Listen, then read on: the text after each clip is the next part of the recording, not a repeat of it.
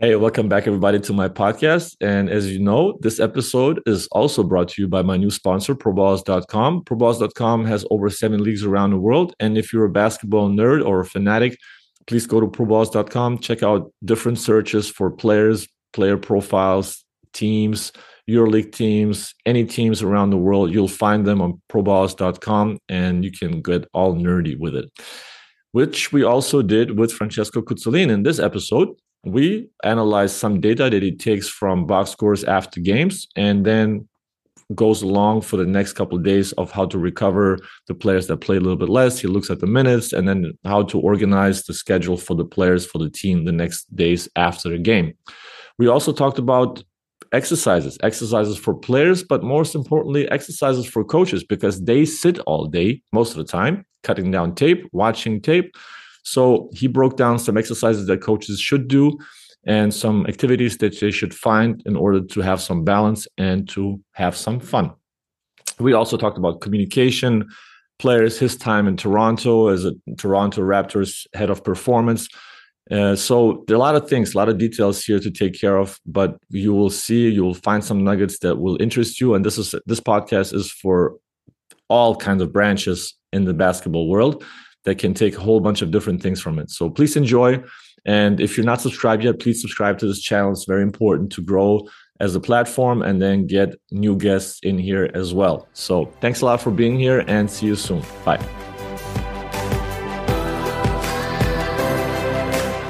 Cuzzo, welcome to my podcast. Oh, thank you for the invitation. I'm really honored to be one of your celebrities. You know, I saw so many basketball celebrities you have done, you have uh, you know uh, interviews in the past. So thank you, thank you for uh, having me here. So the last ones were Boris Diaw, Sergio Scariolo, and Francesco Cuzzolin. Okay, I'm the last of the line.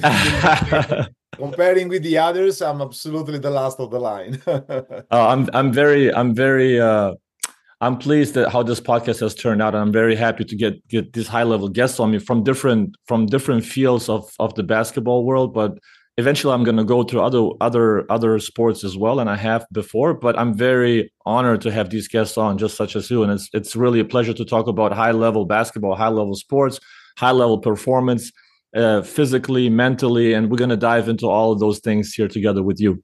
No, once again, my pleasure. You know, every time that you are you're having a chance to share your experience and knowledge is always a big opportunity to grow. So thank you for having me here. Yeah, and I'm sure our guests are excited to hear your side of things and your experiences because they they reach from the NBA to Europe to national team to education and universities before that, I wanted to ask you something to, to break the ice a little bit, just to break. But our, our ice is broken already anyway.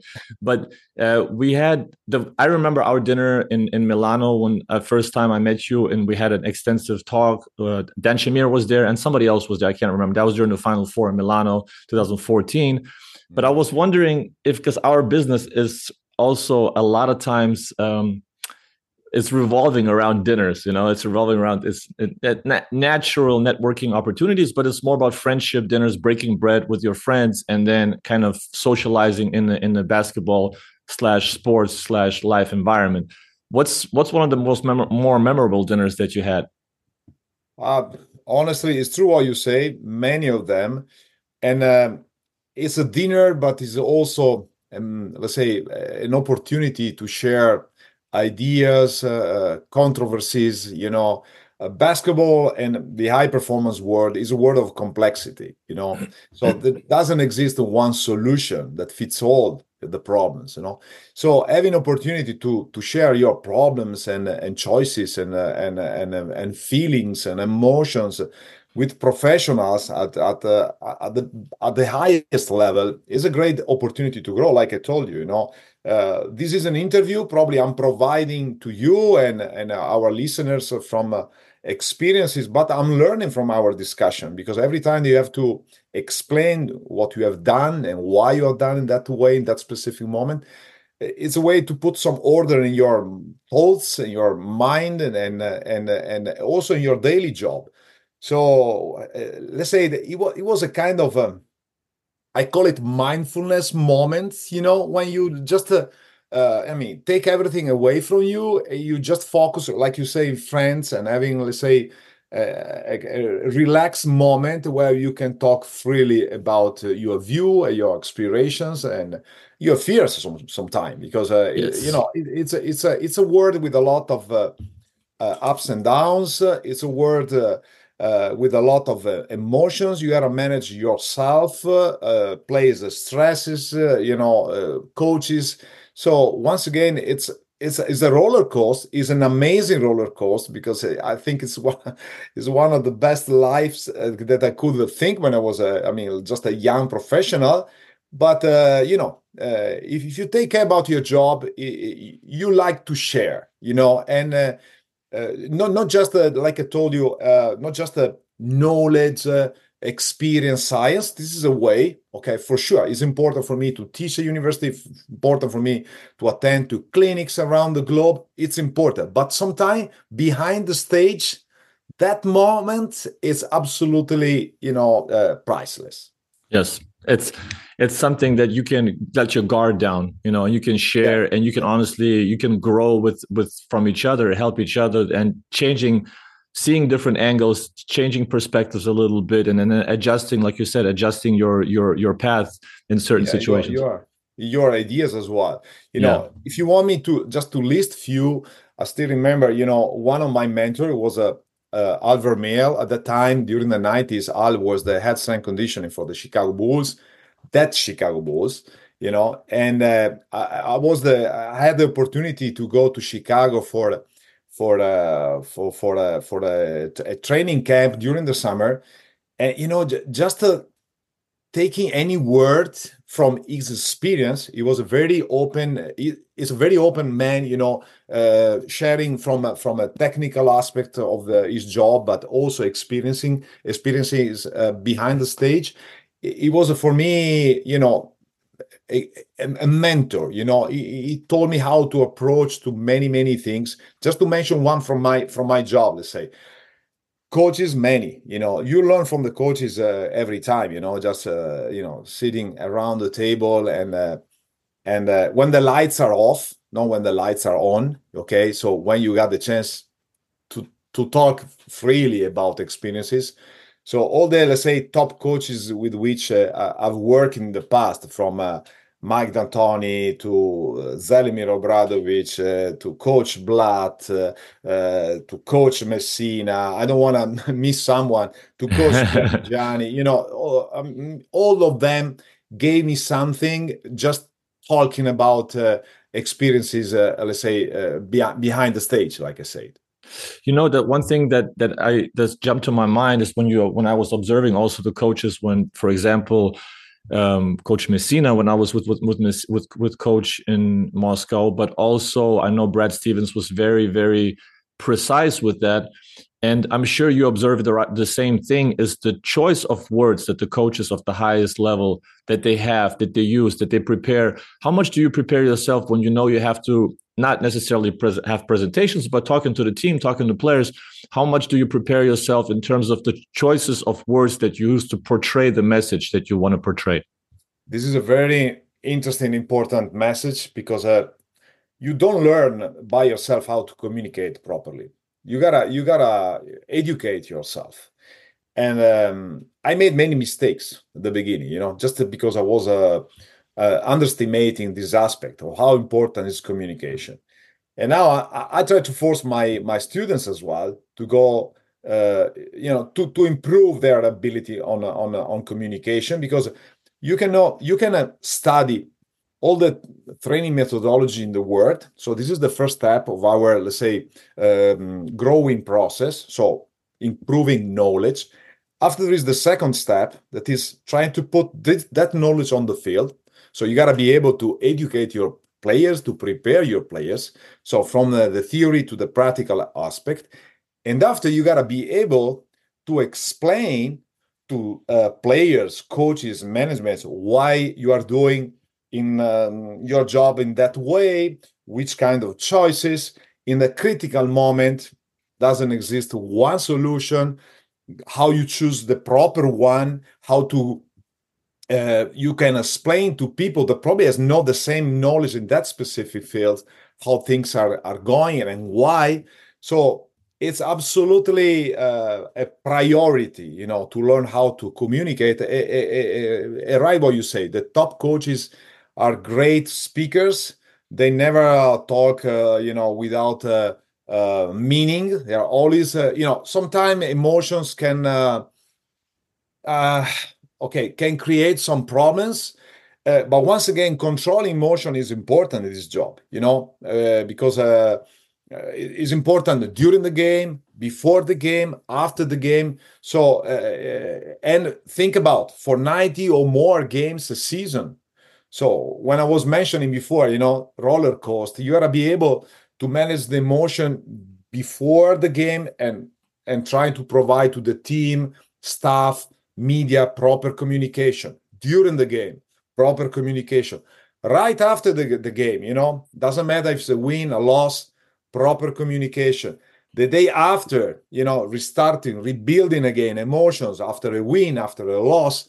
So absolutely, it's a it's a it's a master and uh, something you can uh, read from others, you can learn from others, but you gotta create your own way of uh, communicating properly, and you gotta judge yourself. Okay, that's a, a very important part. Don't uh, don't worry uh, don't be worried of of judging yourself when things are going well or when things are going uh, in in the wrong direction you know if you judge yourself and you you can make the changes that are necessary to improve i think i think this one is the best approach you know it's normal to make mistakes it's part of the job but if you realize that it was a mistakes and you can do better i think it's a big part of the solution so that's a, that's a key point. Also, communication. Everybody knows. I'm I'm I'm going. That's that's my valley uh, alley.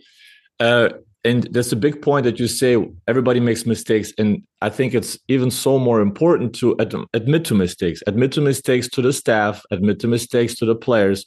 It's it's a key thing that you don't continue to make the same mistakes, but mistakes also are part of the game on the court as well as off the court. And I think genuine sincere communication is respected by professionals. If you are trying to hide it, it's going to be come out as as a fake. You know, you're gonna you're gonna come out you're gonna come across as somebody that's trying to front and trying to be somebody else.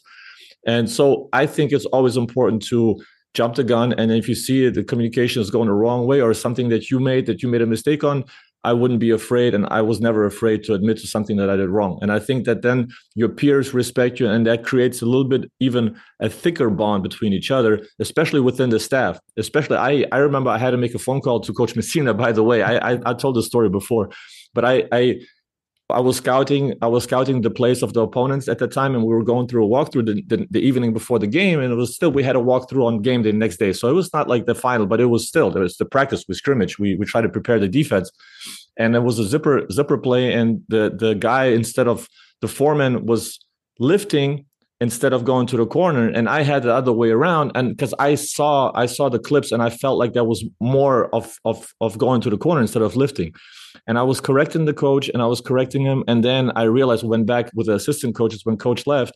We went through the clips and I was like, oh no, I because I was already watching. You know, you always as a as a scout, you also have to prepare the next games. Yeah, watching ahead always. Ahead. And and then you know sometimes at some point you, the clips start getting mixed up. You start seeing the the patterns, and then in, in that moment, I was just kind of, um, yeah, I was ahead of myself, and I had to make the phone call, and I was making sure the staff was in the in the in the in the uh, locker room. And I called coach. Coach was pissed off to say the least.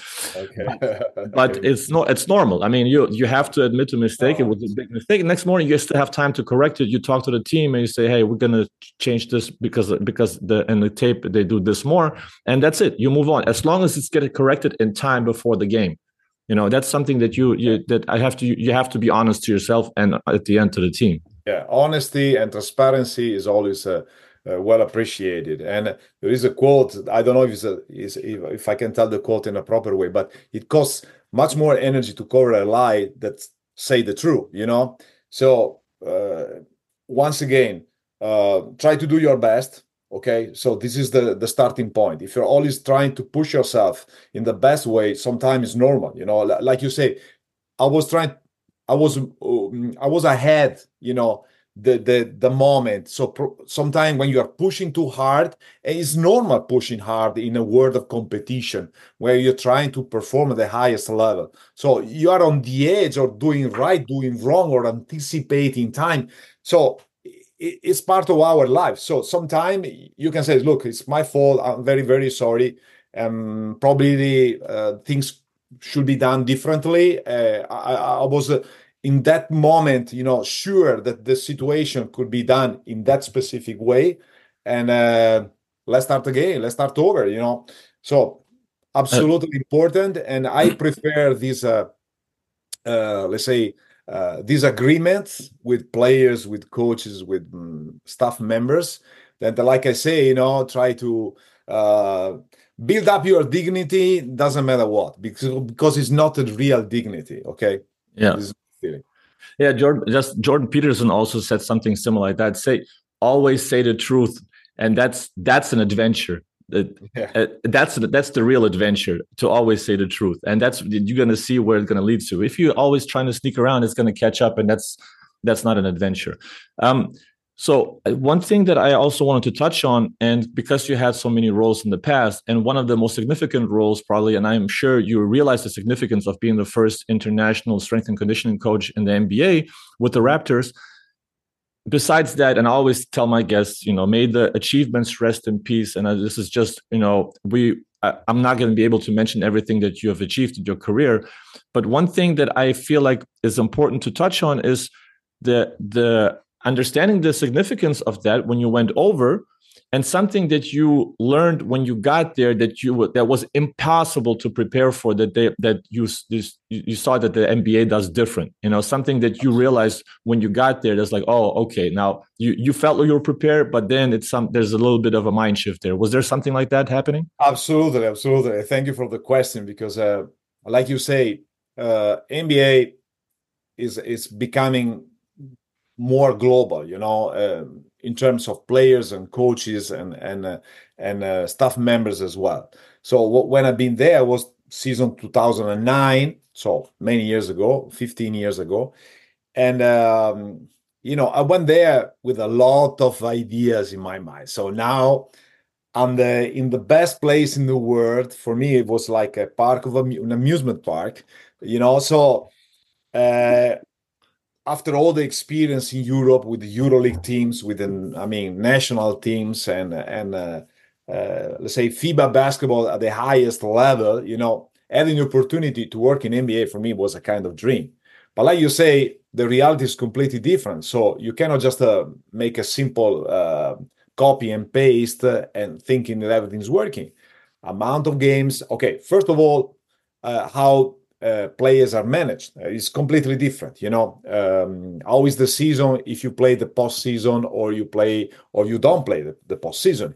Um, uh, all the players at that time, so I'm speaking about 15 years ago, um, they had uh, um, like a let's say personal staff working behind them, and you have to find an agreement to share information, knowledge, to work with them because it's not like in Europe at that time that uh, your team or your organization during the season was covering all the activities. So when you have a top players like uh, happened to me at that time, or Chris Bosh or, or uh, I don't know, uh, DeMar DeRozan now at the time was my rookie.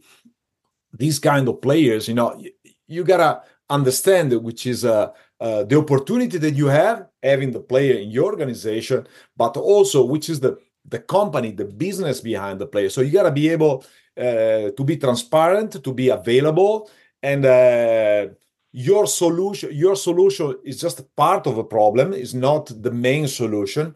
So once again um, i found a new reality. I was trying to find a compromise between a, let's say a more structure um, working mentality that we had in europe because it was easier to be structured in europe and uh, a more let's say open and um, ready to, uh, mm, uh, to, ready ready to make changes you know ready uh, to face variability. Because in nba situation can change so fast because we have so many games, many results. So everything is moving faster and faster. So if your working system is a structure, but it's systematic, but it's slow, is not taking uh, uh, under account all the variables, probably is meaningless.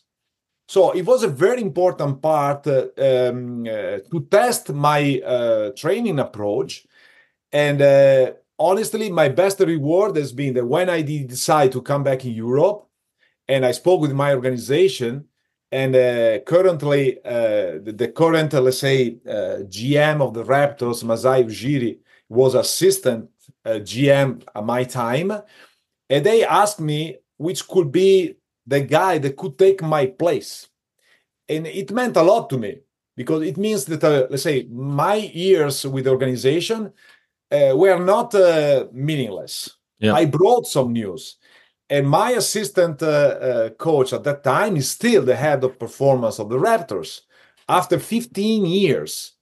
And last summer, I was invited to go in Toronto after the COVID outbreak, all this mess, to have some meetings together to update our knowledge and our experience. So, what do you think about how things are going in Europe? What do you think can be done in our organization? So, words are getting closer and closer, but don't make the mistake to think that everything that is working here could work, uh, you know, over the pound because it's not true. Uh, absolutely true.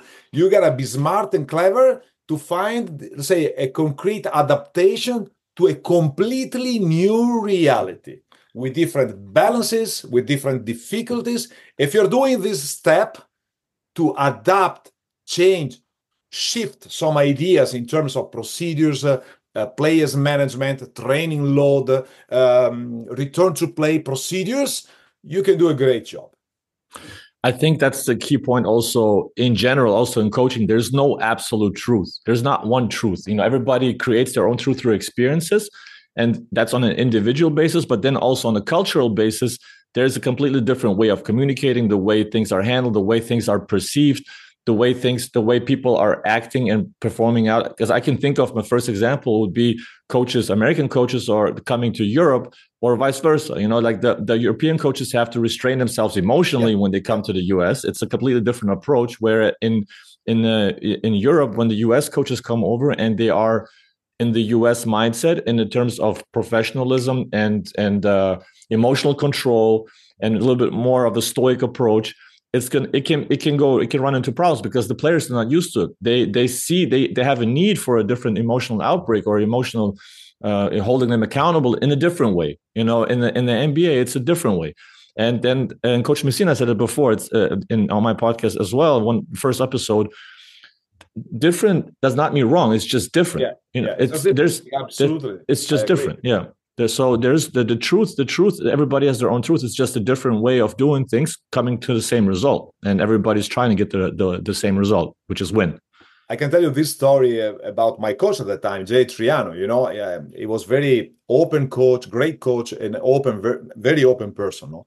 and he brought me this example. Say uh, Cuzzo, um, uh, the nba season is more a marathon run.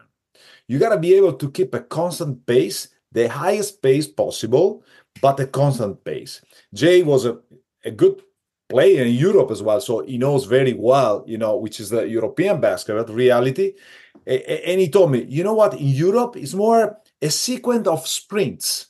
So you you have an all-out performance every game, you know, and you gotta be able to relax, to chill out a bit, to make another sprint. Okay, if you are uh, bringing this experience of sprinting in NBA, after three months, you have no energy to cover the whole season. Interesting. It, yeah. it was a very clear example to me, and, and Jay was very, say, clever and keen person uh, to bring a, you know, to a new European strength conditioning coach facing NBA this clear story, and uh, and I took I took the challenge, you know, uh, because it was very important but I did change a lot of approach. Uh, for sure, having a structure in terms of uh, assessment, uh, uh individualizing procedures, uh, treating players differently, you know.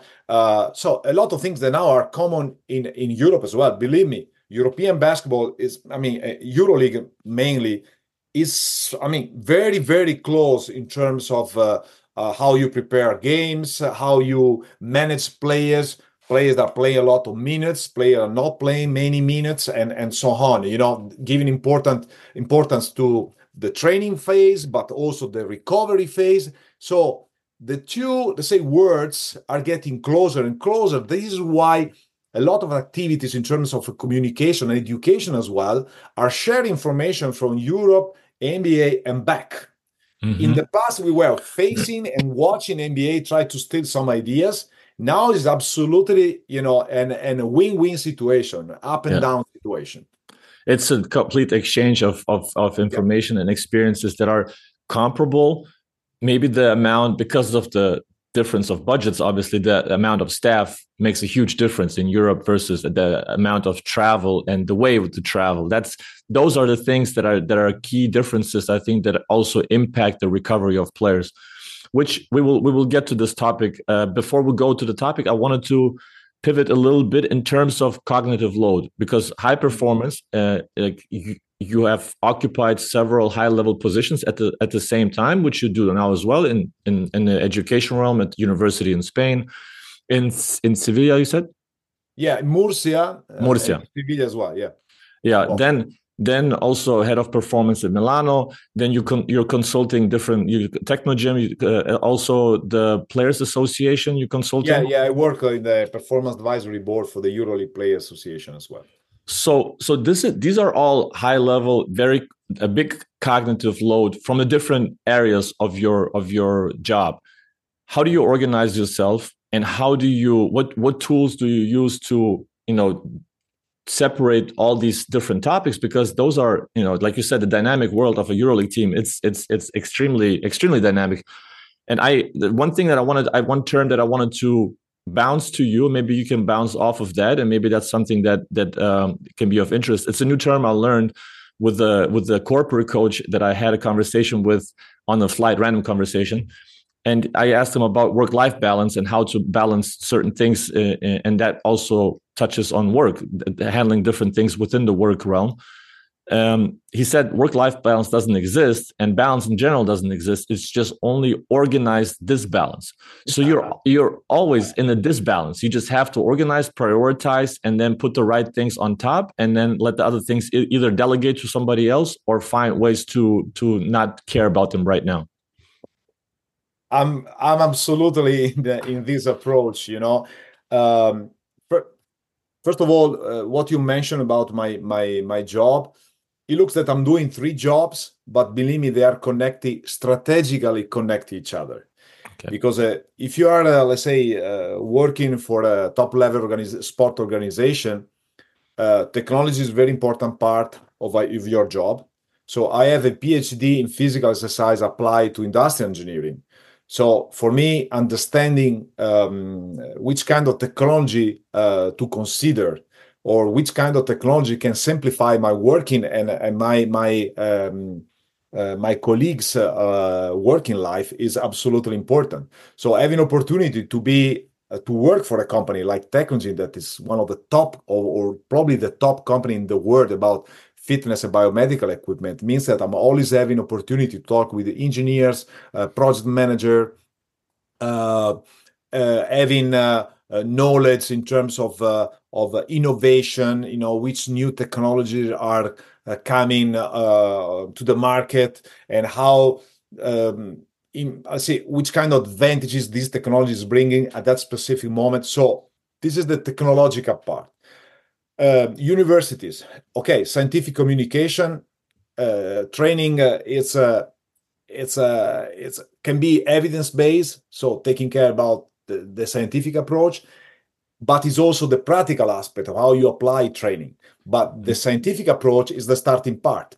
So working for university and uh, having a lot of activities around uh, um, my job at university, like a PhD uh, tribunal or uh, I don't know researches, it means having let's say a flow of information that are brand new information. So I'm bringing brand mm-hmm. new information about my daily job and you know working for a for a top organization like uh, like Olimpia Milano allow me to try uh, to apply or to uh, deny, you know, all, all of them or some of them. So my job now is well structured after long, because uh, after many years just on the field, and when you're working like I don't know, head strength conditioning coach for for an NBA team or for a EuroLeague team, you know, you are always traveling. You are always working with players. You are always, uh, you know, uh, preparing or trying to solve the last problem for the next game. Okay, so you have no time for yourself. So let's say that I was able, after my last experience with the, the Italian national team, uh, to reorganize my job first of all, I'm not working because I'm enjoying so much what I'm doing. Sometimes it's difficult, you know, to explain to the, you know, I try to explain to, to, to my wife, to my family that I'm working, but, you know, they don't, don't take this, this excuse for me. It says, you, you are working, you never stop working. So it cannot be just work, you know? This is life. This is life. this is life. This is true. And uh, back to the, your last consideration, that was absolutely great what you say doesn't exist a work life balance. Exists how you can let's say organize yourself uh, for sure family is a priority no question about it. Uh, if things are not going well your family is difficult to have energy for your daily job. I think this is neutral we are human being. So this is a you know uh, i think the main let's say uh, goal and and task of our life uh, but when you are enjoying so much what you're doing and you're working so hard you know uh, you cannot jump just all over the places because i like also to be a very concrete person. Uh, if you're working in organization you got to solve problems. To solve problems you, you got to be um, uh, present. Uh, you got to understand which can be the solution. Most of the time solution can be more than one and uh, and uh, and uh, you cannot have a 24/7 energy for 365 days a year so once again how we are able, with our knowledge, to manage uh, training load, recovery, performance, uh, uh, vacation. You got to be able to manage also our our working agenda and and all, let's say, um, the the, the, the accomplishments that we have, you know, with our with with our family as well. So it, it doesn't. Uh, come by by itself you got to work on it once again sometimes you're making some mistakes it's part of the process. But being honest, understanding that this is a mistake and you can do better is the real energy that push me uh, ahead every day. You know, when uh, when um, I'm waking up in the morning, I have so many things to do. But believe me, my agenda is well organized. you know? do you do you prepare yourself the, the evening before of what you're going to do the next day? Always, always. Uh, if if if you watch my I, I want to plan myself ahead in terms of weeks or months because mm-hmm. every time for example if i have a clinic you know it's a, it's a, it's a great responsibility for me so i'm going there prepare you know i'm going there having a clear idea which is the communication which is the message you know i'm not just uh, say okay one man show i'm going there i have so much experience i can uh, let's say uh, um, perform on a jam session. No, no, no, no, no. This is not myself. Mm-hmm. But a meeting as well. If I have a meeting with coaches on a specific task, I'm going there prepare. Yeah, you know, yeah. prepare means bringing, if I can, numbers, uh, analysis. You know, because sometimes you know, in a very emotional moment, you gotta take decisions. Okay, mm-hmm. so my job is to bring a kind of consistency. After after we can decide that we are going right, we are going left, or and after the staff decision is my decision, but I have to prepare myself. I have to bring some value, not just mm-hmm. attending because I, I can bring uh, many excuses because I was tired, I'm overwhelmed with many things to do, cover this. No, no, no, no. I decide my job and my life is not coming from others. Mm-hmm. So something that that you can come to me offer me something and it doesn't fit my my idea my feel my goals or can affect you know negatively so what i'm doing i can easily say no so i'm doing many things yes i'm doing many things because i consider that in my um, professional let's say uh, growth is important to have uh, connections not just on one specific field because it closes completely your mind I'm the guy that I'm bringing energy inside the organization. I'm bringing technology inside the organization. I'm bringing new uh, procedures. And am I open? You know, if you're coming uh, to Milan, you can watch our practice and you can sit with me one hour just discussing about what we are doing. Because, you know, I'm on the process. But believe me, we are prepared to do it. It doesn't come from itself. And I think it's also important to have because you do have variety of, of information from the, same field but from different branches I think it's also important, and I, I, I, it happens by chance. It's not planned, but I listen to a lot of information from other parts, you know, of, of outside sports, from philosophy, psychology. I listen to a lot of podcasts. Um, Modern Wisdom is my favorite one currently, but there's a lot of things that they talk about that are don't not not sports related, but I can use that information when the moment arrives, and I can't predict the moment, but I, I see the moment when the, it arrives in a basketball situation or in a coaching situation or in a scouting situation where I can use that information and apply it from the outside world, from from whatever other field it is, into that field. That's why I think it's important to not to be special too specialized in one field because you are shielding yourself off from other information that can be valuable in your field. Absolutely, big value what you say uh, right now uh, like human being, we grow through experiences. As many experiences you can do in your life from different fields, working experiences, okay, um, life experiences, better is your view, more open you are, you know, um, better you can uh, also uh, adapt to uh, variability. I don't know if you have never read a, a book about uh, Nicholas uh, um, Taleb about the black swan and anti-fragility? I've I've heard. Yeah, yeah, okay, yeah, okay, yeah, okay. yeah. Okay, uh, Nicola Nassim Taleb wrote this book and and uh, has brought, to, let's say, uh, to the public uh, this definition of anti-fragility. Anti-fragility is not re- resilience, you know. Okay, resilience is the way you can resist to difficulties. Anti-fragility comes from your ability to grow to be better from difficulties or how you face the difficulty, how you react. And um, it was working in a trade market, and it's, it's a word of variability. It was bringing his, his life experience. Like if you are able to live in this variability, in this unbalanced world, mm-hmm. okay, to you build yourself stronger and stronger because you're ready to to face everything that is changing around you. And uh, so a lot of people that were always doing, let's say, the same job from years, just a light change in their uh, life can create a lot of problems. Or people that are continuously, you know, uh, looking for new experiences, new job, new countries, uh, new relationship. It doesn't mean, you know, love relationship, but connecting with people from different fields, like you say. I'm very interested to talk with a philosopher. Mm-hmm. You know, it was an, an aspect of my high school experience absolutely negative and after i realized in my life it's like a it's like a, a mirror of life you know yes, yeah. i learned so much from philosophers from the past from the classics so you know we are evolving if you're an open mind person your evolution will be for sure bigger I I hundred percent agree. This is this is the life. This is the world I'm living in. I and sometimes there's a, in terms of cognitive load there's information overload that i i it's impossible for me to remember everything.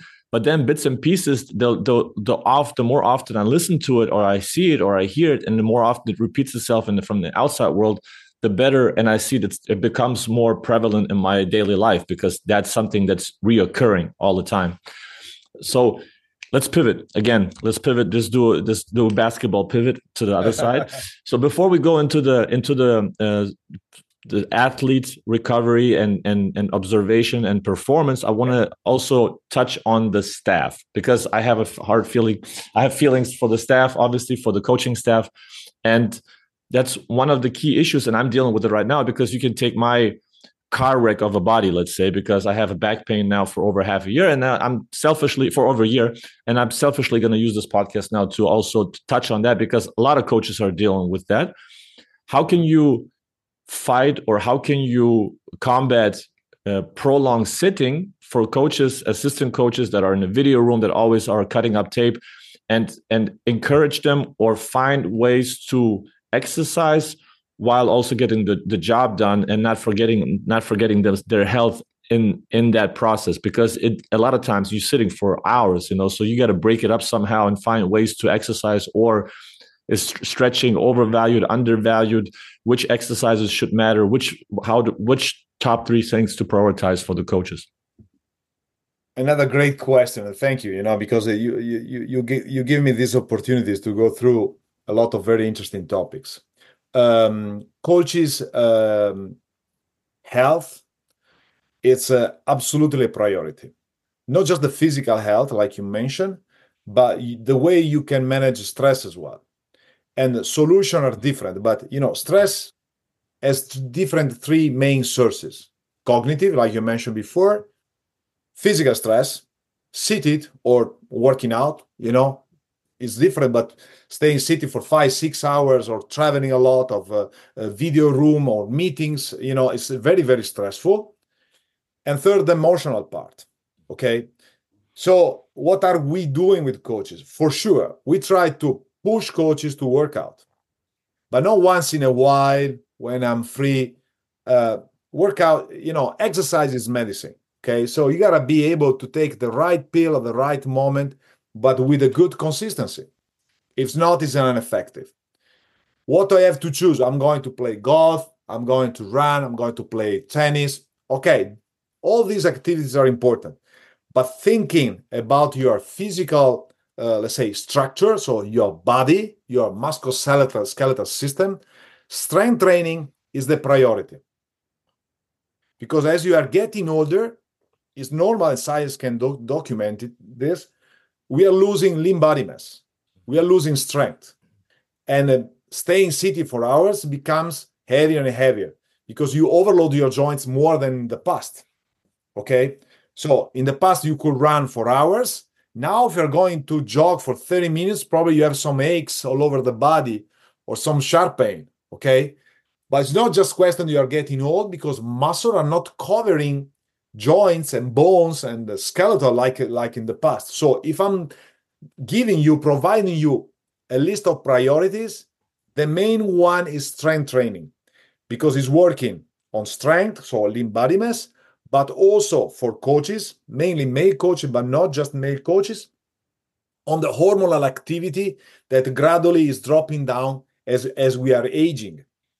Okay. hormonal hor- hormones, hormonal mm, activity, mm, testosterone, testosterone. Exactly, exactly. So once again, now science is very clear on that. That strength training for people that are aging is a priority and can solve a lot of degenerations problems or, or a lot of let's say issues that you're bringing from your former career like player for example you know many former yes. coaches many coaches yes. were former players and uh, all of a sudden they interrupt completely all the activities and they can easily go overweight they can easily lose uh, lean body mass and honestly is this situation of being a player all of a sudden stop all the activities is is worse for your body than from a normal people that wasn't doing much in their in their in their youth for example. Um, so once again for sure one activity the main one is strength training. Second one find an activity that can relax your mind you know that that um, is fun for you you know? Before before we go into this fun activity do you have uh, which parts are strength training should be on of the strength training should be focused on the back legs back. glutes? Okay for sure. The, the one that you have mentioned oh, the deep muscle of your spine has to be uh, uh, let's say stimulated with training. Isometric training for the spine is one of the main uh, let's say activities to reduce stress. Why i say isometric? Because we have two different kind of muscles. The dynamic muscles the one that create motion and the postural muscles that are more deep in our body that usually work isometrically, isometrically or with small motions. Mm-hmm. So these muscles, if they lose strength and the tone, they can overload joints. Mm-hmm. So isometric strength training for the spine, uh, keeping glutes. If you stay uh, sitting for many many years, also the sitting position take away tension from the glutes and probably you have your hamstring that are really really stiff Mm-hmm. So taking away stiffness from hamstring because when you are sit, stay seated, you know your knee angle is 90 degrees, so it's normal that your hamstring are becoming stiffer and stiffer, and you're losing tone on the glutes. So strengthening glutes, isometric work for your spine, stretching or taking away tension from hamstring. So working on the with I don't know mm, myofascial release, stretching, yoga, whatever you like, with your whatever you enjoy can create a more elasticity. And, uh, you know, having a good posture is coming from these main um, exercises. All the mm-hmm. others can be, you know, useful, but you know, if you if you're uh, making a, a, specific question, this is my my okay. answer. So isometric work for the spine, strengthening glutes is very important for the locomotion mechanics, but also for the pelvis uh, um, uh, mechanics as well taking away tension from hamstrings because a seated position is creating uh, mm, stiffness on the hamstrings. And uh, it's not easy if your hamstrings are very, very stiff. Probably your uh, vertebrae, your joints, has some, uh, let's say, um, stressful range of motion more mm-hmm. than normally. So keeping mobility at the best ranges is also important when you are staying when you are seated for so many hours during during your day Second activity that I, I like to provide to my coaches find something that is fun for you. Do you like to swim? Go swimming in a pool by yourself. Do you like uh, riding a bike? Go riding bike.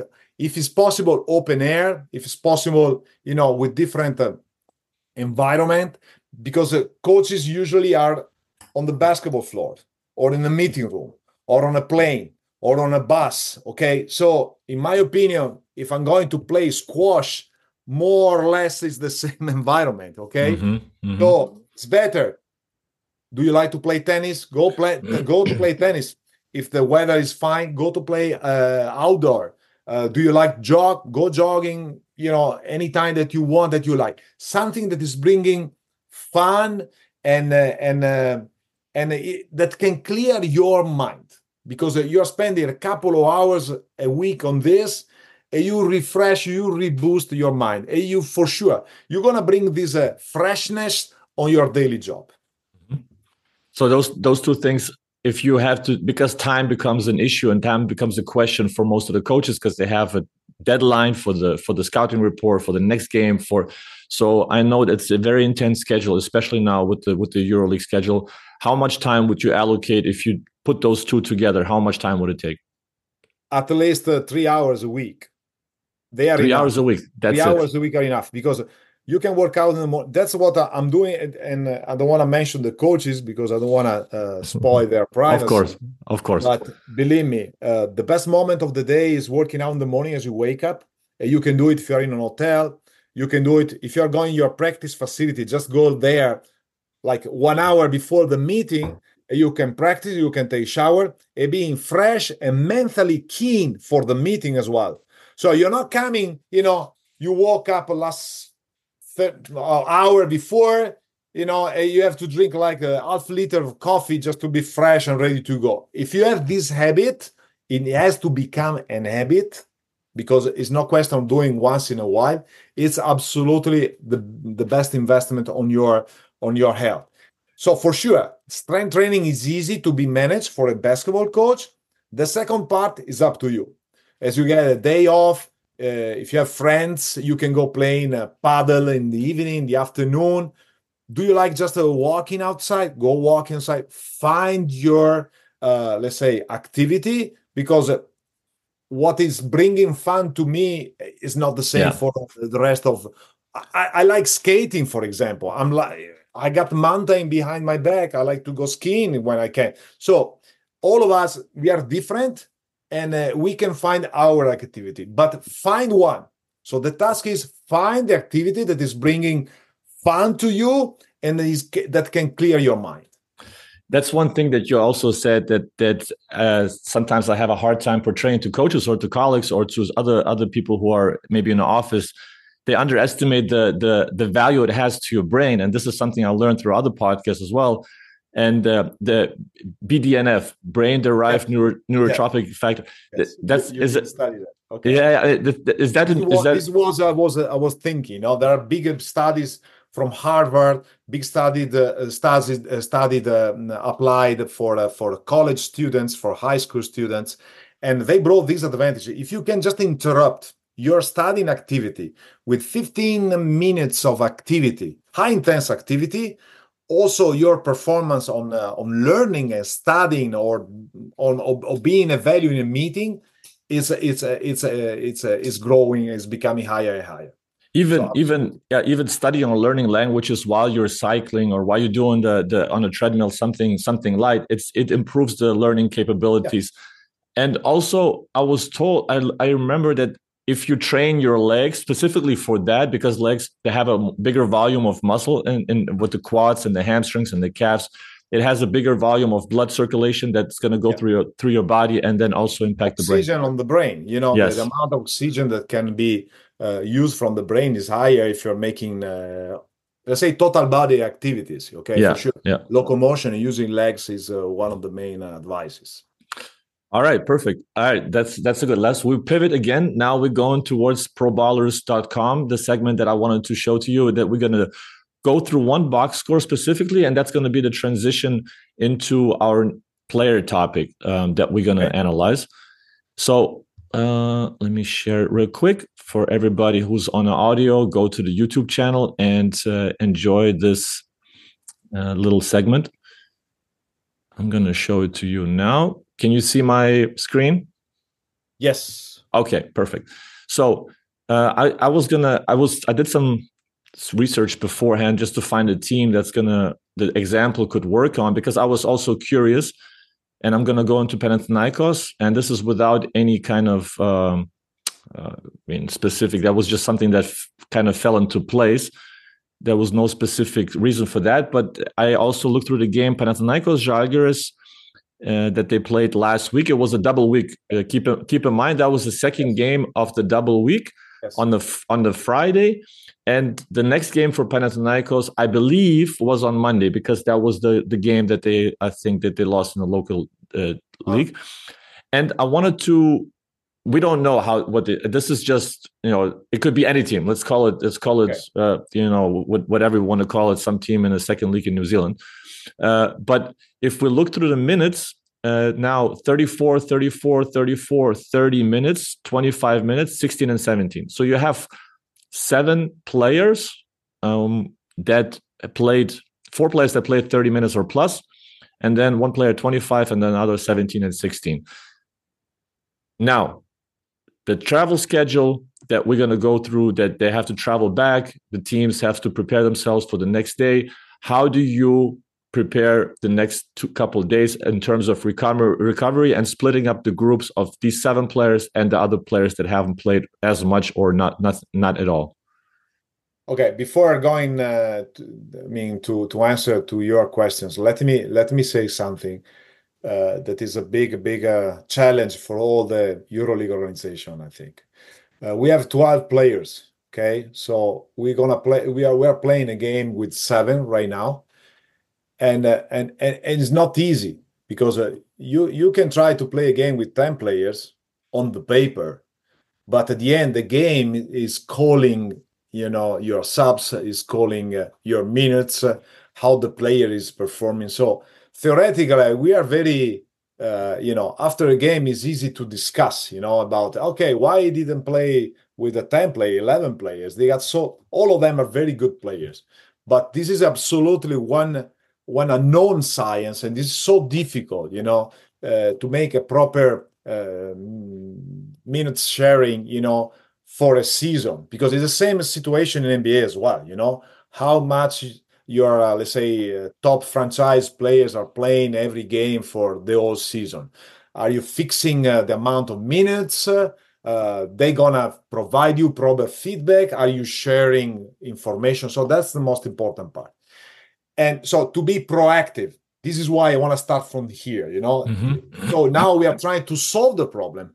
But for me, problem solution is coming to understand the problem and try to proact, not to react. Now we are reacting, but it's not the best solution. Okay. So now we try to react. For sure, if I'm putting this team on the floor again in 48 hours, you know, players that did play 34 minutes and they did travel from Kaunas to uh, Athens. I don't know where they, they did play after 48 hours. The day after, you can decide to give them a day off. Day off doesn't mean that they're not working, because for me, a day off is recovery and uh, treatments procedures mandatory. Okay. So they are coming to the mm-hmm. gym, they're coming to the arena to do some recovery procedures. Uh, players that has just a few minutes, but I cannot judge one game. For example, we are doing, uh, we are monitoring training load for each player for the whole season.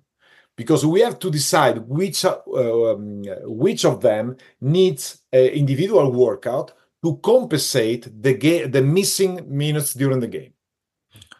And is individual and it's not just coming from one game it's, co- is coming from the last microcycle and the balance between the chronic load that is the load that you had during the season and the, the load in the last part of the of the season in this case the last microcycle last uh, uh, last microcycle for game for them means four games six days like mm-hmm. for us one time okay mm-hmm.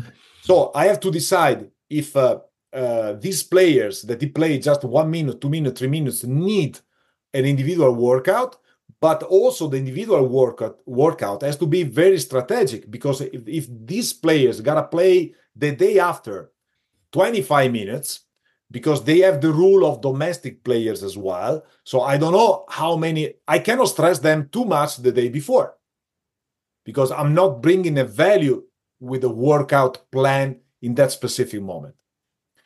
So the day after, for sure, is a recovery or could be a light activity. Uh, morning on the game, for sure, the coach has to prepare the game. Hopefully, it will be a walkthrough. They have to prepare, you know, uh, plays and defenses, you know, how they're gonna play against the opponent. And it will be important to have like a, a morning walkthrough because if you're if you're playing at four o'clock in the afternoon, okay, you cannot have a, a walk through nine o'clock in the morning. You can do it, but it's not you know the easiest uh, uh, moment of the day uh, for for a workout. You know because you you gotta plan meal, you gotta plan therapies and treatments and and and so on. In the NBA, for example, many times can happen that the walkthrough is done at the hotel in a ballroom just because you put some tape on the floor and you try to you know uh, to, to, mimic some of the of, uh, of the of the moves that you are doing during the game some of the of the strategies that you are applying during the game. So for sure for me an active recovery is the best solution for the day after because if i let them go they can just sleep like okay sleep is important. But you know if your body is stiff just a line uh, on a seat, on a bed, on a couch, or watching Netflix the whole uh, the whole day is not the best solution. Mm-hmm. So I prefer uh, to move players, light activity, um, you, you, know, just to get loose, uh, having the chance to to see them before the light workout with treatments, after the light workout with other treatments, because this can accelerate the recovery pro- uh, process.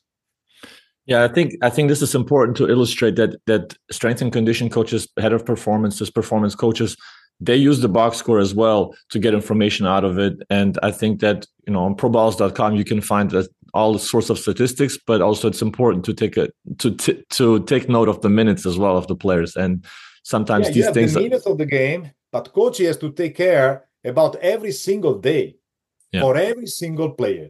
You know, this is what we are trying to do in a, in a, in a, in the best way because I have to decide which one is the player that need uh, the work, they need individual workout, which player need just a recovery, which kind of recovery, you know, because also recovery is different from player to player.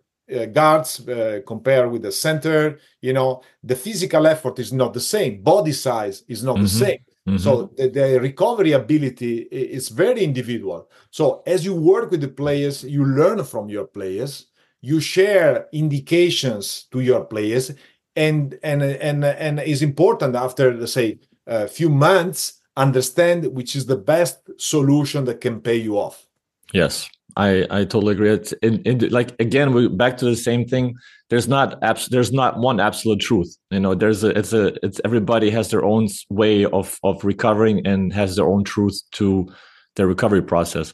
And that's that's a good transition to the data that I wanted to also analyze or talk to you about and if you had to choose, and I, I know it's a vague question, question because it's hard, it's hard to really say which data is important. For this player, it might be this data may be important. For another player, different set of data may be important. If you had to prioritize, what kind of data do you follow throughout the year, throughout the season that you feel like you the team can't go without? And keep in mind, there's also teams or team executives with lower budget teams that are also don't have the the significance of of you know that don't have the budget to buy this kind of significant uh, data data trackers.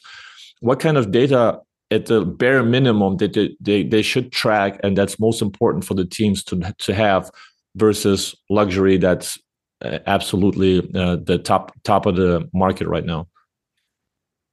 Like you say is easy to collect now. Nowadays, it's very simple to collect information data, but data by itself is just noise.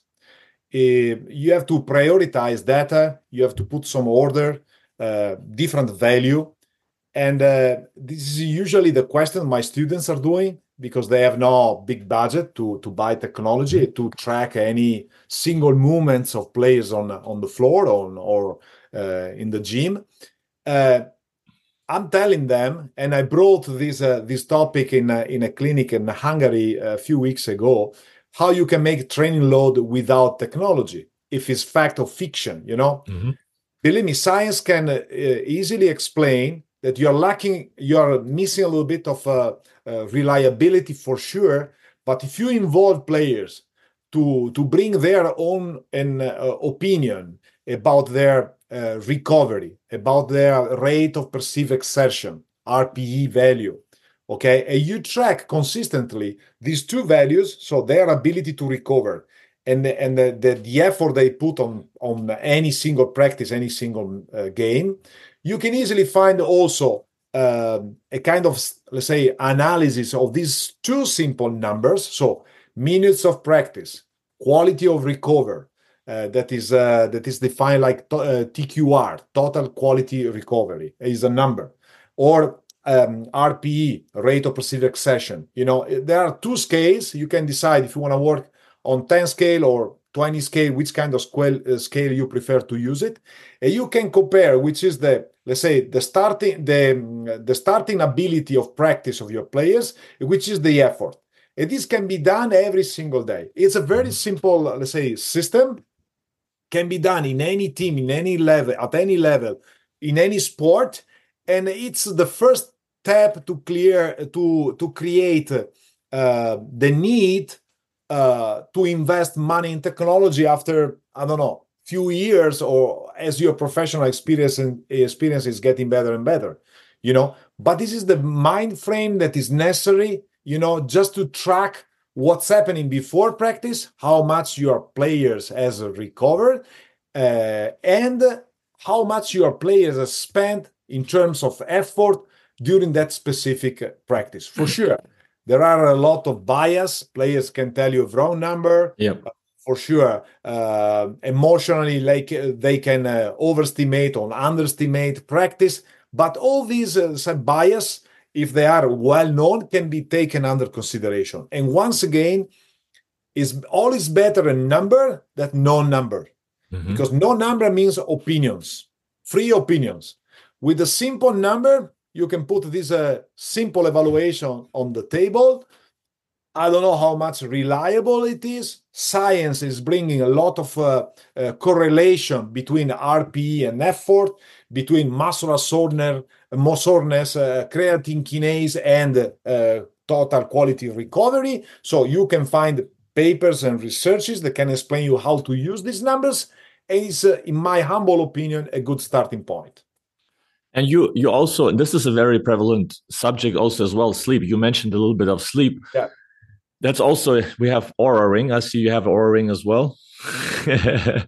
and uh, this also, is also the watch. I, am comparing technology. I'm trying to see if they are reliable or not. Perfect. I have all the tools in my in in my toolbox. Perfect, and that's one thing that I wanted to ask you also because our Oura Ring is not a sponsor yet on this podcast, okay, okay. but uh, but uh, one thing that I I always always hear in podcasts is you know Oura Ring and Whoop Strap, and Whoop Strap is also. Oura, but you can mention many rings. Uh, this is an. This is, I have Oura, but this is Gloria. There are many rings in the market now. They are coming. There's Samsung is doing his own ring. So yeah let's say a rings that is a tracker that's it without mentioning products yeah yeah but it's also whoop strap is very very um very very popular amongst also athletes because they can just strap it around and work out and it tracks the workout which which data points for the, for the sleep do you find important in in let's let's call Oura ring or any other ring that that, that okay. have all, the sleep trackers? uh, these uh, activity trackers are bringing uh, numbers about sleeping for sure.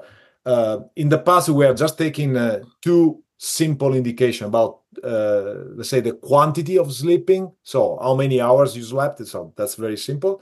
And the quality now we have seen that inside the quality there are many metrics like uh, rem so how the rem phase how long it has been the the um, deep sleep deep sleep how mm-hmm. how long it was and uh, once again uh, when i'm mentioning the tqr the TQR, this total quality recovery, is taking under consideration three factors. One is sleeping, quantity and quality mm-hmm. that you just express yourself. The second one is muscular soreness. So you will wake up in the morning and you feel that you are stiff and sore from the, the previous day practice or game. And the third one is mood. Okay, mm. the way I'm facing my day. I'm pissed off from the last performance. I'm, I'm, I'm pissed off for my personal problems. I'm pissed off with my teammates, with my coach, with my organization. Uh, I don't know because I have not my contract with my agent. I don't know. There are many, many, many, mm-hmm. many answers that we can provide. But once again, we can spread the amount. We can broaden the amount the information, and you gotta prioritize all of them because getting a lot of information that doesn't mean that you are doing your job in the best way because once again my coaches are asking me which players are available and how much i can stress them mm-hmm. that's it mm-hmm. so if for these two questions you are taking 100 uh, informations it's up to you but believe me you can answer in a decent way with few information so if you are collecting sleeping information from your players from all of them okay you know that this source of information is more is very precise but it's not the only one. Okay mm-hmm. i'm not deciding players uh, availability from our readings uh, readiness for example mm-hmm. or from mm-hmm. uh, mm, sleeping quality because i have seen players perform performing at the highest level with poor sleeping quality and exactly the opposite. So the way we react to stress is absolutely individual. So you learn from your players, you learn how they react and respond to games, stress, injuries. And as you learn from them, you can provide to coaches proper and, and, and uh, let's say reliable information. Yeah, it's uh, that's that's great. And one thing that I'll continue to talk about is the soreness part you talk about. And I want to shift into weights because the weight lifting during the season can be also mis you know, some players can misconceive it and they they you have to break through a barrier. What what are the biggest misconceptions by players about weightlifting during the season? Do you have, did, what what problem do you run into the most? believe me, now is easier than uh, than uh, than the past for sure because the players are very educated and open mind. Mm-hmm. So there are no very let's say big uh, concerns or issues about managing a decent uh, uh, strength training session during the season. Uh, for sure, coaches are getting better also because we know exactly that also a micro dose of training session can be useful. So we know that keeping strength values through a very demanding season is one of the main, let's say, goal for a for a for a strength conditioning coach uh, to to give a let's say contribution uh, to players' health and performance.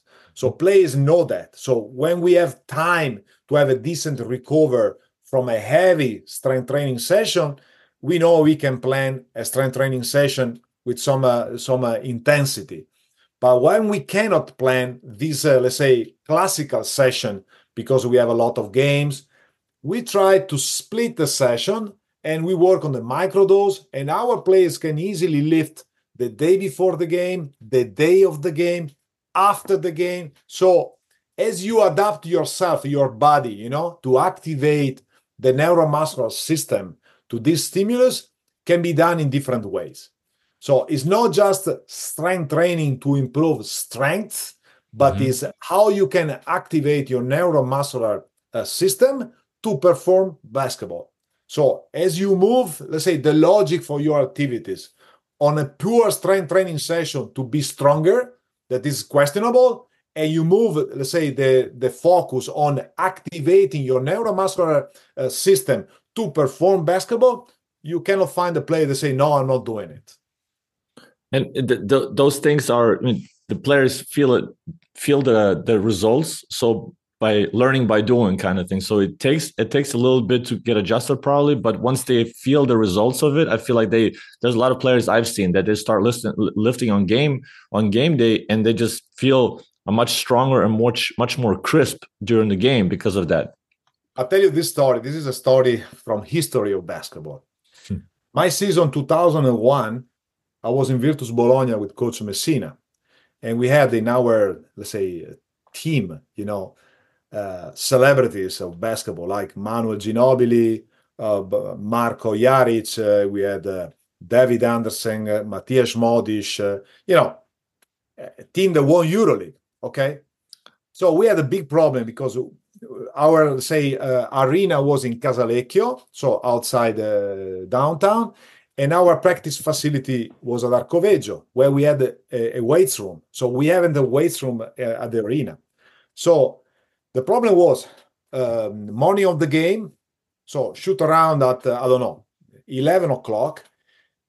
My players, not the whole team because it wasn't mandatory, but believe me, I had like six players every game coming to Narcoveggio, lifting, taking taking the car, and going straight, you know, to Casalecchio. But sometimes Bologna, there are some traffic problems, you know. And uh, you know, I was the first one going to Casalecchio just because I don't want to have any kind of problem with the coaches. Uh, just waiting my players coming, you know, a little bit, uh, you know, uh, slowly than me. And for me, it was a kind of nightmare. But 20 and plus years ago, players were lifting before the game because mm-hmm. they felt an acute benefit on doing it. Not before the game, they were doing before the shooting round, you know, just a quick lifting, two, three exercises, high intensity, go shooting, feeling, you know, refreshed and ready to go, taken up and ready to perform. 23 years ago. Wow. That's so let, let's shift a little bit towards the coaches in this whole in this whole uh, preparation process and i specifically in the preparation process what did you feel over the years what mistakes because we're trying to avoid mistakes with this podcast as well trying to project a little bit in the future just to avoid for coaches to make mistakes during preparation period which were the most common mistakes that coaches do with maybe overload, maybe some the, the strength training training combination of individual practices versus uh, uh, team practices. What do you see as are the most common issues that people or uh, coaches have during the preparation period?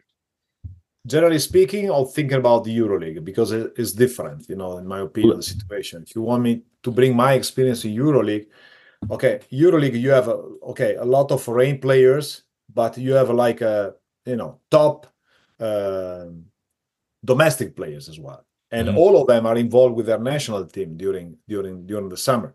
So that they haven't a real break uh, during the off season period.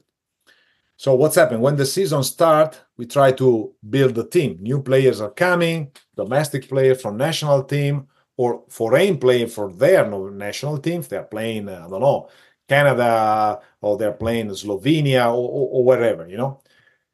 So, like I say, it's true that EuroLeague is a it's a is a sequence of sprints, but it's a long, long season. In the past, we had a, the pre-season period. You know, we had four, six weeks, sometime eight, but six, yeah. six, uh, like average, where we can start working hard, build the team, and being ready day first, first game uh, for the new season. Now this cannot be done anymore because it's almost impossible. You have national team players that are coming exhausted. They are coming uh, from playing uh, a lot of games in a short, uh, very short amount of time, uh, where they were not working physically on themselves because they have no time uh, for doing it. And uh, sometimes we have foreign players, but some of them are taking care about their body, but some of them are not taking care about their body during the summer because they had the previous season was very demanding. So they just decided that for their body, for their mind, they just need rest because I'm going to have a long season and I want to start slowly. Okay. So starting properly, I don't want to say slow with high intent, but starting properly, considering all the variables of your teams is fundamental. Because sometimes in coach's mind, you know that you have to build defense mentality, uh, system, playing system, how to adapt the play system to different tactics, and blah blah blah.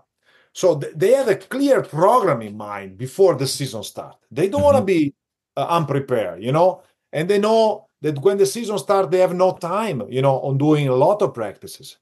So this is a, a very, let's say, hectic and, and and difficult phase to find a proper uh, compromise between uh, players' needs, coaches' needs, and and try to be, let's say, competitive when the team is ready. And sometimes you can pay, you know, at the beginning of the season that if you are considering that you are, let's say, waiting players to bounce back their performance, mm-hmm. can happen. The players are not ready at the beginning, or the opposite.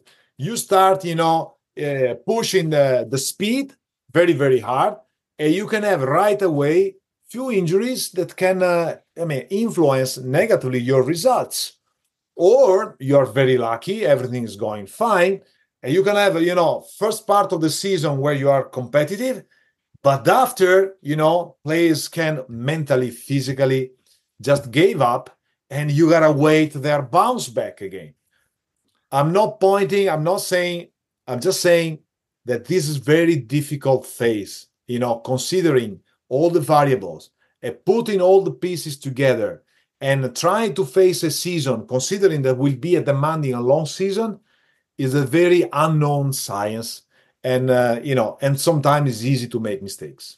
Exactly. That's what I was going to unknown science. It's it's people say, oh, that's a myth. You know, that's that's so that's a myth that that there's the dog days of January, February, where players are kind of exhausted, mentally strained, and go because it's a long strain. Ten months is a long, long way of in high intensity performance.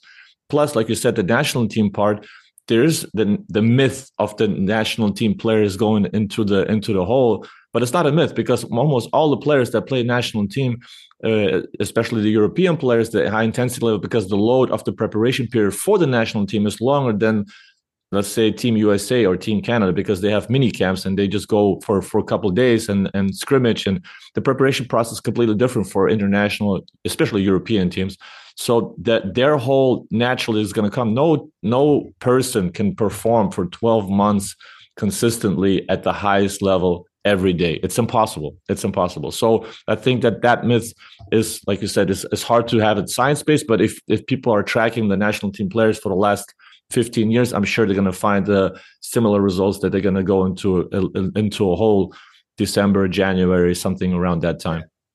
Yeah, I mean the calendar is very is very very demanding, and uh, you gotta be able to consider uh, players differently. All of them has different needs, and uh, and uh, you gotta be able to manage them in a proper way. You got you gotta be able to be ready from the key moment of the season, no, for sure. Mm-hmm. You know, not not wasting a lot of games at the beginning or, or uh, outperforming. You know, for for sure. You know, you, you, every game uh, matters, so you, you, gotta be ready for for every every game. But sometimes you have to consider uh, players' needs. You gotta plan in a proper way, and uh, you gotta be patient. It's true a sequence of sprints, but at the same time is a marathon. so yeah, yeah, yeah. gotta be able to mix these two aspects at the same time. I think providing the players and there's also providing coaches with the breaks, you know, for just mental breaks, just to get away. And that's, I think, it's an undervalued approach because in Europe you got to be always 100% all the time, 120%, and it's it's it's just not humanly possible because you're going to burn out, and then it's going to be a end, end of the season. It's going to be a worse result than anybody expected. I I, I I value your time a lot, and I know we we are already over an hour. One more question I have before we go into the ATOs because I I wanted to touch on. I saw some article um, that you published, I think LinkedIn or Facebook that you you you published this one percent improvement part in ter- mm-hmm. in in regards to the music that the players are listening mm-hmm. to before the game. Can yeah. you can you explain that a little bit? Yeah, yeah, yeah. There are some studies. You know, it's very it's very um, nice the, the, the the the kind of work that we are doing for the EuroLeague Player Association because there is this group of experts from different fields that are bringing on the table different topics. You know, it's normal for a player uh, to listen music. You know, in some uh, um, moments before the game, in the locker room, or traveling.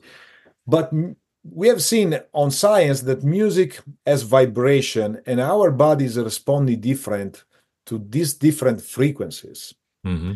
So what science is doing now is saying, okay, what how, how we can uh, classify uh, musics and type of musics, uh, musics and uh, and songs. You know, considering from what I'm I'm trying to to get from listening music. I'm trying to relax myself. So which are the proper list of songs that can relax myself? Considering vibration, because there is the individual, uh, the, the the personal aspect of appreciating a kind of music or not. But this is what science is bringing.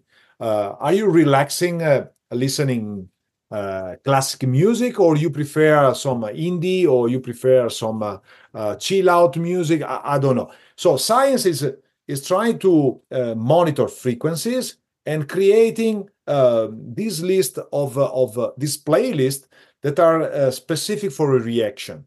Uh, let's say that you want to do a strength training, you know, you need energy. You you want to listen to music that energize yourself, so you can put this energy in your workout. So which are the list of? And it was a very interesting uh, researching group because uh, uh, there was a colleague of mine, uh, Igor Jukić, from the University of Zagreb, involving some uh, mus- musicians, involving some uh, um, science. And they say wrote and, and, and we share all the knowledge together. They wrote the newsletter, uh, trying to provide some uh, some um, uh, some indication to players. But believe me, uh, I have a meeting next week, and uh, and um, with a, with a colleague that was uh, was investigating that specific um, field. Because now you can also read some reaction from your body uh, if the music that you are listening is a, absolutely a correctly providing the need that you're looking for. For example, I can read my heart rate variability and tell you if the music is activating the parasympathetic activity, so relaxing myself, or not, or the opposite. I can listen music and I can tell you if the music is really energizing myself because the sympathetic activity is rising or not. It's just messing up my my mind and uh, okay, I'm listening music, but just noise. So in the future, we could have technology app. I don't know what. It's just a, uh, the starting uh, the starting phase of these projects. But once again, we are trying to um, to help and to support players in uh, everything they are doing with some uh, scientific background. So this is why uh, we wrote that uh, newsletter because uh, be careful to choose the proper music for yourself because That's your great. body is reacting. That is that is great. And I, you made me think of something. I have to look it up because it's it's something that i there's a frequency uh, for sleep. It's five to five to eight hertz is yeah. is the is the frequency to to re, to relax. So i there's a lot of those things that i've i've picked up along the way. And then i hear from you to confirm those things. And then i have so many th- i could go on and on and on because now we're going into frequency. You're going into the our body consists of over 90% of water and then you go into water frequencies okay you go into gong therapy you go into a completely different area where people are going to think you're a kook because of how, how you talk. But in in in in regards to that, there's there is things that are that are connected and that you can take advantage of if you really properly study it and properly understand the frequency, yeah. the, the the the the water tone, because we are consistent of water and water shows reactions to other frequencies as well. So you can yeah, connect yeah. the dots. Yeah, yeah, yeah. We are, I mean, science can slowly move in any direction. And now we are trying to collect some information for some information. We like to provide this information to players because let's say uh, you know taking care about yourself and educating players it, it's very important part of our job so we're not just training players but we, we, like to work and to train players that are involved in the process. They should yeah. be aware uh, you know that uh, they are using their body to perform. They are a very important moment of their life can they can really bring a big advantages not just in terms of contracts or results in sports but also you know on on their personal life and health and and it's a huge experience that you can have you know just living sports at any level and i mean sport professional is the highest level so yeah. why not taking advantages exactly exactly so my last part is the atos that i shoot at everybody it's a little uh, rapid fire questions, and I, I, call them ATOs just because it's a it's not going to be X's and O's. I'm not going to write up any plays, but okay. I, am gonna.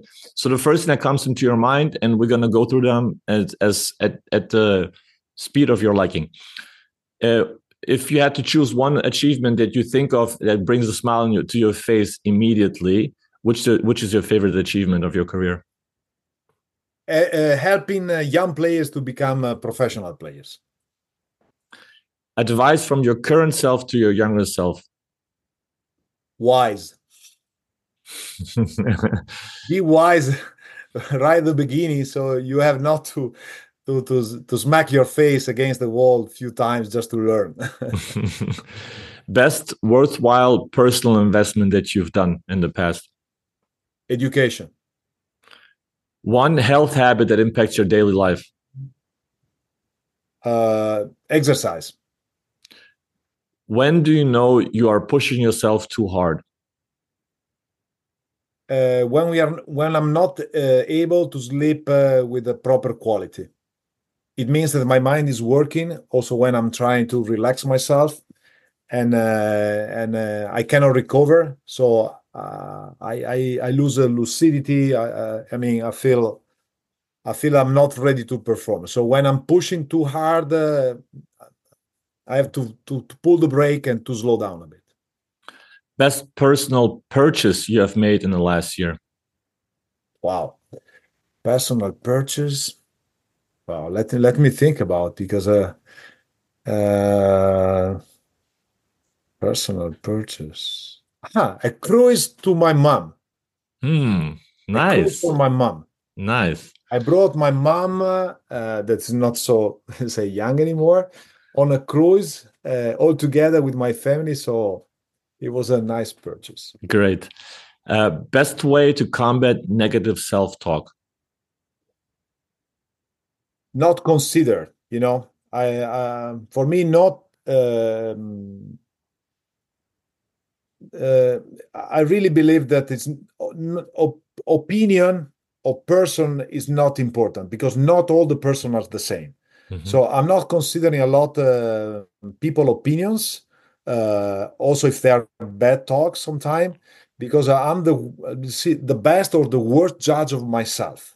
Mm-hmm. So if I'm thinking that something uh, can be done differently, I judge myself uh, uh, brutally. And uh, and so sometimes when people are just let's say talking behind the back or bitching, for me is not important because I'm not consider all the people in the same way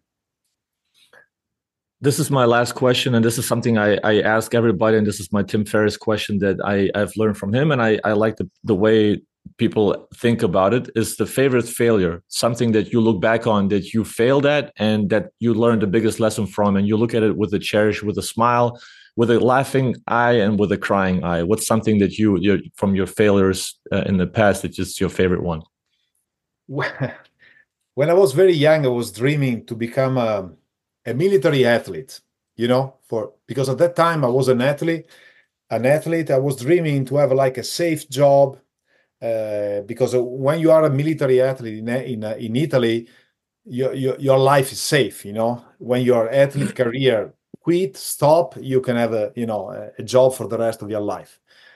I was young. I was attending university. I was looking for something safe, but I couldn't get the opportunity. You know, because my sport results wasn't that time so high. You know, it was a big fail, and it wasn't easy for me to move over.